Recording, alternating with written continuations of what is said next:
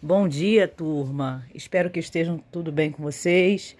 Hoje aqui a gente vai começar o nosso conteúdo do MV2, ou seja, do segundo bimestre do ano de 2021. Vocês já devem ter reparado que o primeiro bimestre é um pouquinho maior do que o segundo, então a gente já vai começar a falar sobre o conteúdo do segundo bimestre e dando continuidade ao nosso à nossa programação, nós vamos então começar a ver os primeiros filósofos que surgem na Grécia Antiga e que são chamados de filósofos pré-socráticos.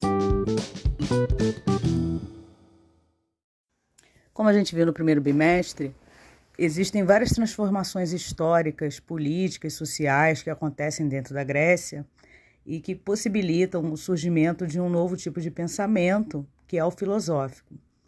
E esses primeiros filósofos que surgem eles estão rompendo com o discurso do mito, mas reparem, é, eles são poucos né, que estão rompendo com o discurso mitológico. A maioria que mora, que está na Grécia, acredita nos deuses ainda. Né? Eles são uma espécie então de revolucionários nesse sentido. E como eles estão rompendo então com o discurso, que é um discurso que de alguma forma dá conta da origem do mundo através dos deuses e da origem do ser humano e tudo mais, né, pensando através dos deuses, eles vão ter que explicar justamente também essa origem né, do mundo, do ser humano, para onde a gente vem, para onde a gente vai, através da natureza, da physis. Em grego a gente chama de physis. E por isso também esses filósofos, como estão agora observando a natureza e tentando entender a origem do mundo através dela, eles são também considerados às vezes os primeiros físicos ou os primeiros fisiólogos, já que eles estudam a natureza.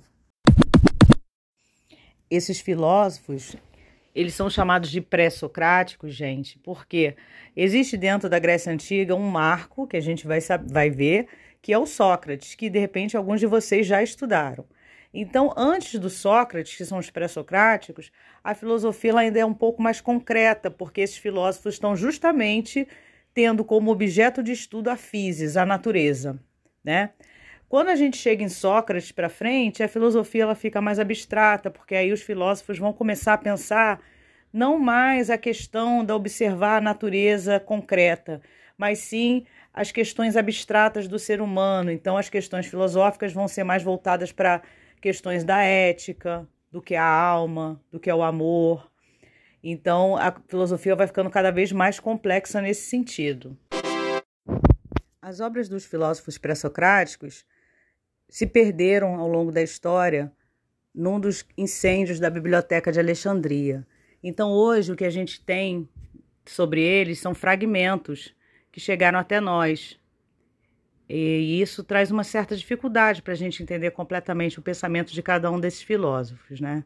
Então, por isso, a gente muitas vezes trabalha com conceitos principais que todos eles utilizavam dentro da sua filosofia. O conceito de physis, por exemplo, que a gente está falando aqui nesse podcast, é um conceito muito importante para todos esses filósofos pré-socráticos. Então, eu estou mandando na postagem, junto com esse áudio, um texto mostrando esses principais conceitos dos filósofos pré-socráticos.